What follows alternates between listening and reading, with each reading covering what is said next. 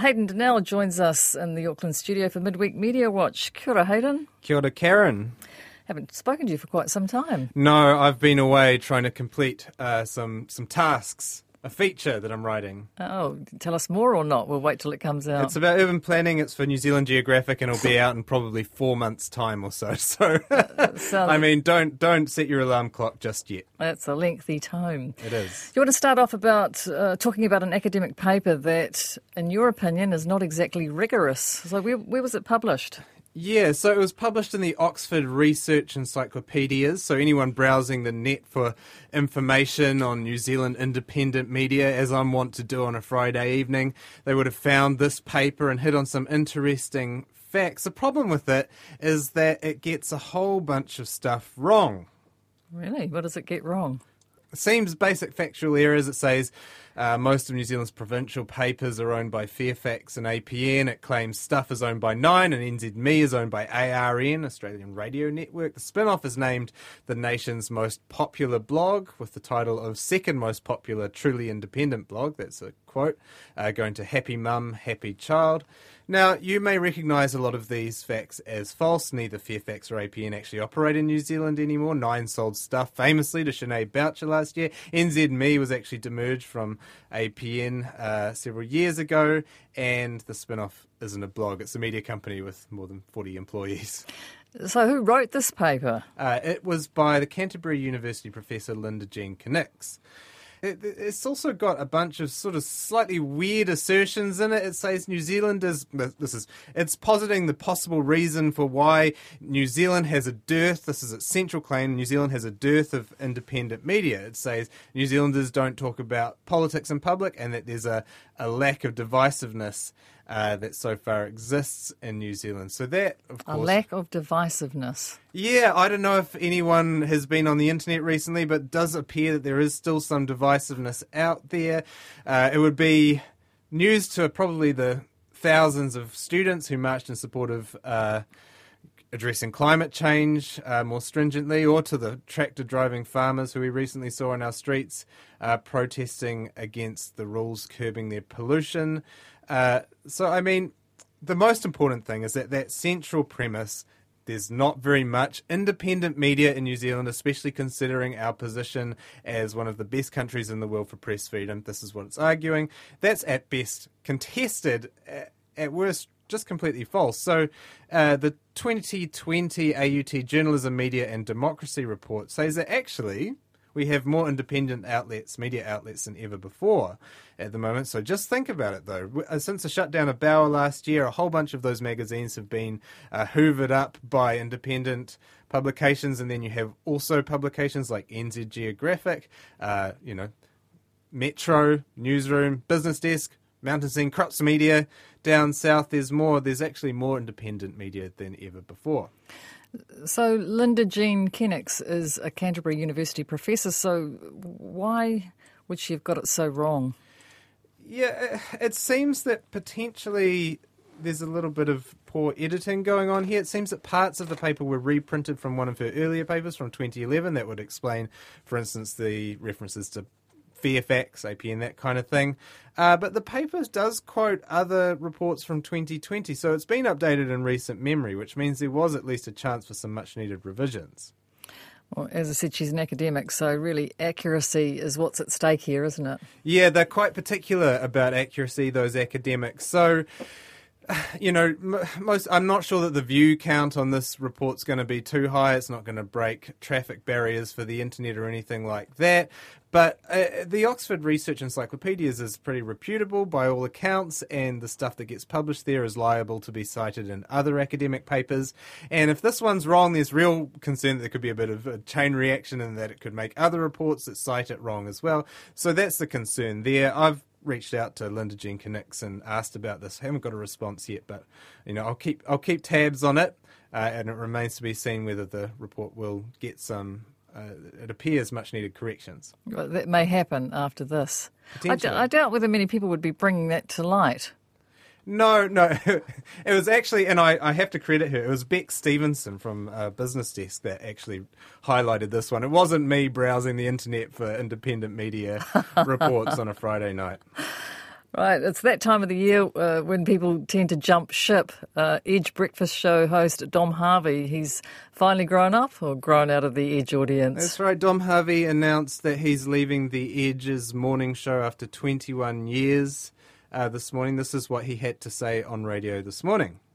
I always thought I'd know when um, when um, the right time to leave is, but you know, I, I, saw this with JJ. She was on the show for many years and she got to the point she was over it. She'd had enough. Um, but I've never reached that point. I love the station and the people that, that work here so much.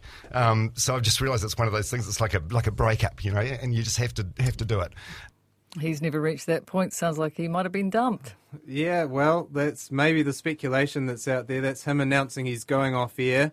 Uh, he went on to talk about, I mean, he did give some reasons. He talked about a series of personal challenges in recent years, some mental health struggles. He talked about his desire to achieve some fitness goals. He's an ultra marathon runner uh, while he's still sort of young enough to do it. Uh, he also alluded to long term ongoing negotiations with MediaWorks bosses over his exit. So here's that part of the announcement this may be a surprise uh, for some others, but for, for me and for you guys and um, the management here, it's been ongoing conversations that I've been having for the last couple of years. Um, and we were sort of working towards the end of this year, um, but the timing just feels right now because um, at the end of the year, Meg's going to be going away on maternity leave, so it gives us half a year to find someone else to uh, work with you guys, Meg and Randell, and um, establish a new, a new show. Who's Meg? Meg's his co-host. Oh right, okay. yeah. Quite a quite a sudden departure, but that's not unusual for MediaWorks, or, or in fact any media outlet, really. It is pretty sudden. So it's Wednesday today. He's announcing it, and he's going on Friday. So you got a two-day lead-in there. Uh, you know, maybe you say that it's not it's not unusual, but you might it's not always this way. You might remember. Um, More FM host Simon Barnett, they once announced that he had been moving to Newstalk ZB in 545 days. Oh, that's so right, yeah. Some people do get a longer lead in than two days. Uh, so he says there's been ongoing negotiations, but it is pretty abrupt. And I mean, there's nothing to say these things are connected, nothing out there uh, at the moment, but it is worth notice, noting that his departure uh, does come against the backdrop of some reasonably significant upheaval and changes and reviews at MediaWorks at the moment. The most important of those is that it's in the process of finalising an independent report into its culture from Maria QC, which we understand is due out soon. So, as you say, there's nothing to say that these things are connected. Uh, but give us a recap on his exploits in the edge seat then. Yeah, I mean, just just as a bit of an obit for Dom Harvey, he's obviously one of the company's best known broadcasters, one of its biggest radio stars. He's also had some less than shining moments over the years. I mean, I'll just list a few of them. He performed a degrading rap about a female celebrity who started a relationship with a woman in 2010 and 2013. He made a really, really poor taste joke when a contestant named Grace was eliminated from the X Factor NZ. I won't repeat it, but it alluded to a scene of child molestation involving a character also named Grace from Once Were Warriors. Uh, that same year, he accidentally texted a picture of his penis to the Paralympian Sophie Pascoe, later claiming the picture was meant for someone else. A producer also named Sophie. Uh, he helped run a competition called the Cucumber Number in 2015, where eliminated contestants from The Bachelor were asked to see how far they could shove a cucumber down their throats, and so I mean, while this is this is I mean this is his shtick though. It's it's a kind of it's a it's a pushing the limits sort of a style of his that he's employed. So while there's probably a lot of people who will miss him on the morning show, there's also probably quite a number who are a bit relieved at the prospect of having fewer of these incidents and possibly a different type of style of humour first thing in the morning on the edge. Yes, indeed. That was a long screed. I'm sorry, that's quite a list. Of his exploits, yeah. no. Uh, this text says, Karyn, I guess you can't be 40 something on youth radio. I think, I mean, this is possibly why those negotiations have been going on for some year, that some years, yes. Yeah, that would have to be a key reason. Uh, you wanted to speak about media coverage of some of our uh, stranded returnees due to COVID. Yeah, I've noticed a new subgenre of reporting emerging recently where media organisations tell the stories of people trapped overseas by our COVID 19 restrictions. Fully in support of it, that's great, absolutely. But the part of the editorial decision making process that I do find a little bit questionable on these stories is that they're apparently committed to finding only the least sympathetic people possible. So, what are some of the stories? Uh, two immediately spring to mind. On Saturday, the Herald told the story of a businessman's trip from hell. So there's Peter Goodburn, who flew to Sydney on June 22, thinking the risk of getting stuck there was low, but flights were halted from Sydney that day. And Goodburn now tells the Herald that he's disgusted with the government over the fact that he's stuck in Australia.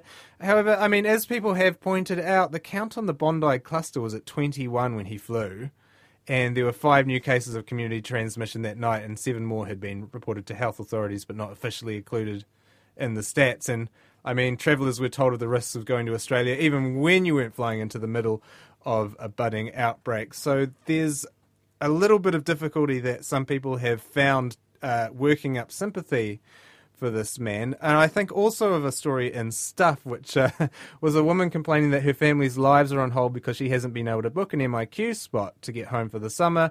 Her family, she writes, likes to spend half the year in her husband's home country, Hungary, and half the year in New Zealand. She prizes her kids completely ambicultural. That's a quote, lives, and uh, feels gutted at the prospect of having to miss out on at least four potential book club sessions and the chance to have coffee or organic salves outside in the Wellington summer sun. So, of course, some people have pointed out here that people are literally dying by their thousands, and sometimes preventing more of that means sacrificing an organic salve or two. You might not be able to access uh, coffee outdoors in the country of your choosing during a global pandemic. Mm, it's difficult though those kind of those kind of reports though because you might have asked that woman a question about what does she most love about New Zealand and then yeah. couched it so that uh, it made her sound like that. I don't know, but sometimes it happens. It was an op-ed written by her, so I mean, it oh, was, was an op-ed written yeah, by her. Was, it's just yeah. Gee, okay. Uh,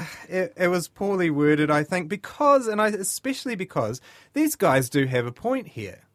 Like these are deeply unsympathetic stories, obviously, but the truth is that the MIQ booking system is kind of a mess by all accounts. There's reporting that is exposing that. Uh, the journalist David Farrier wrote about how people have basically got to use bots, uh, internet just web programs to book the game, to game the MIQ system in order to get in because it's so busy and it, it books out in milliseconds. He contends it's essentially impossible to book without bots. Um, others are turning to crowdsourcing freelancers to do their uh, booking. So, One News Kristen Hall had a report on this in early July, and this was a mum Amber Caspi, who spent $170 hiring someone in Bangladesh to refresh the MIQ booking page for her. Uh, this is this is her account of how she did it. I actually put out a, a, a notice for if anyone would be interested in doing the mind-numbing job of clicking refresh, refresh, refresh, and I had about 40 people answer the ad.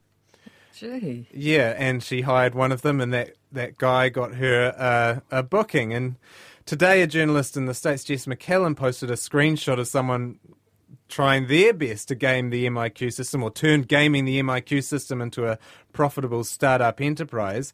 And this person was offering MIQ booking assistance uh, on the freelancer site Fiverr.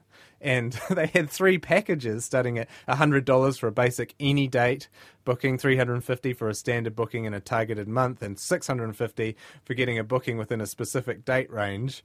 And uh, so these are, these are people that has spotted just how um, unfair and difficult our MIQ system is, and they're actually making a quick buck out of it. So you think they have a point, those who are stranded? Yeah, I'm not sure that they're actually as unsympathetic as maybe they seem in these. And I mean, there's also an ad posted on Student Job Search today. Someone paying offering to pay someone twenty dollars an hour to do that refreshing job. That's right, just pressing refresh. It does appear that the MIQ booking system in particular does need changing and an overhaul. There's increasing reporting on this. And I mean, there has been suggestions made, maybe allowing people to book, leaving a spot open. Whenever a spot opens, leave it open for five minutes, allow everyone to book, and then choose one of those bookings at random. That's one thing that Sean Gawley, a mathematician, suggested to David Farrier. Uh, it does seem that something needs to be done. You wanted to make a point tonight too about uh, open letters. yeah, yeah, yeah. I, I do. Just, I mean, uh, absolutely. The, the, the letter to Stuff was written in the form of an open letter to Jacinda Ardern, and somehow it wasn't even the most uh, patronising and offensive open letter uh, published this week. The other one was by. Which one was that? Which one are you talking about? That's the, the one from the lady who wanted um, oh, organic salves. Oh, the, the organic salve letter. The, was an open letter to the prime it was minister. An open letter. It's written in the form of an open letter to the prime minister. I'm sorry that I didn't. I didn't highlight that to you earlier. That was part of what made it so annoying, Karyn. Um, the other one, the other bad open letter this week was from the country's Jamie Mackay. It was in the Herald and opened with the immortal line: "Firstly, though, in your capacity as an accidental prime minister due to Winston's whims, I want to thank you on behalf of farmers." I mean, these these letters do the format just lends itself to sounding patronizing doesn't it? And they're inherently performative. You're not actually addressing this le- uh, this letter ostensibly to this person that's never going to read it doesn't know who you are and probably doesn't care it's actually all performative it's all for the audience it's kind of a grating thing about them that i find. It's also just tired it's like doing an acrostic poem of someone's name for like an engagement speech or you know it, it, it, it's no good I, I, I'm against it. I just want to tr- uh, write an open letter to open letters. This is my open letter to open letters. Uh, please, dear open letters, please go away forever. Yours truly, me. oh, well, they're obviously successful, though, aren't they? Because you're talking about them. Maybe it's done, done its job and got it's got the attention that it desired. But I, I, I personally, if I ever write one, then you can you can retire me immediately. Fair call. Uh, this text says uh, in New Zealand there are bots that automate selection. People are charging $2,800 for this service.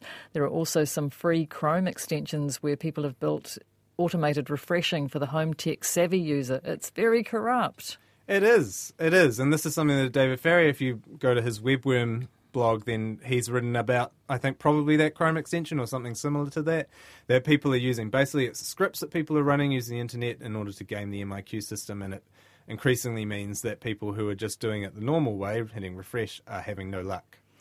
And do you want to end with highlighting some media reporting uh, by a political reporter? Yeah. Political reporter Marc Daalder dipping his toes, toes into the murky world of media reporting. Uh, and he just analysed the coverage of the floods in the west coast recently, and his analysis found that only 12% of the articles mentioned climate change. Mm, and that's obviously significant, but tell us why. Uh, mainly because climate change has been identified as a really important factor in what happened to Westport and other towns. So I mean, I, am not a great scientist, but Marc Daalder spoke to Nathaniel Melia, and he's a senior research fellow at Victoria University, and he basically said that um, the holding capacity of air increases about 7% for each degree of warming we experience. We've currently got global warming of about 1.27 degrees Celsius, so these systems, uh, when they hit, have more rain to drop. Uh, Daalder argues that just without including that kind of context and without mentioning uh, climate change, that does read as a disservice because uh, the the analogy that he's using here is it's like reporters spending the last 18 months uh, talking about overwhelmed hospital services, elevated death rates, and business closures without talking about the key factor driving those things, COVID 19. I understand, uh, but some reporters might not feel uh, very confident uh, with their assertions about climate change and what impact climate change is having on the weather events. Exactly. So this is something that Daalder highlights that maybe you're a court reporter or something and you don't really necessarily feel equipped to talk about the scientific uh, concepts uh, involving climate change in your reporting. Uh, the argument here is that if you're not doing that now, you're really missing out on key context. And I mean, this is me editorializing as well, but I think this might be a hangover from past eras where uh, climate change was seen as something like subjective and a matter of opinion and you or the cause of it. Yeah, you know, it was reported as something that was up for debate, but now it's it's not. It's established science, and so uh, the contention is that climate change is increasingly impacting on every single topic that journalists cover, uh, whether it's business or local government or health. And so everyone, no matter what they cover and what they specialise in, needs to get their heads around the basics of it so that they can incorporate it into their reporting and then give readers an actual full picture of what's taking place. Right. So, so Marc Daalder is saying that if you're reporting on the Buller floods, uh, to mention the reason for the Buller floods, or at least the reason that the Buller floods are worse than they might have been previously. That, ah. that, that's that's really the key context there, and the reason why these floods are going to get worse in future unless we actually do something about climate change. Which do you think there's any directive in newsrooms around the country to do that? Well, I, there are definitely I mean, newsrooms are hard to totally marshal, I guess. There isn't or generalise, stuff. yeah. yeah. There isn't stuff. I think there is real commitment to climate change coverage there. Their editor has called it the biggest story in the world, and they have a dedicated climate change section. I think that that's probably something that we should all be emulating. This is just me speaking off the top of my head here, but and Gary's text to say, when is the media going to stop convincing everyone that the world's going to end because of climate change? Uh, well, probably when it does end and we're all dead because of climate change. That's probably what reporters feel they're up against. I mean, that's a bit flippant. That's a bit flippant. It maybe won't. Uh, yeah, exactly happen that way. But that is what reporters are up against because I mean we're reporting. It's not it's not subjective. It's not something that is uh, you know you have to cl- quote a climate change denier and a, someone that believes in it. This is a this is established scientific fact. It's really happening right now, and so we should really get our heads around it. Hayden, thank you very much for another midweek media watch. Thanks for coming into the studio tonight. I'll let you head off home now. Thanks for having me, Karyn. That's Hayden Donnell with Midweek Mediawatch.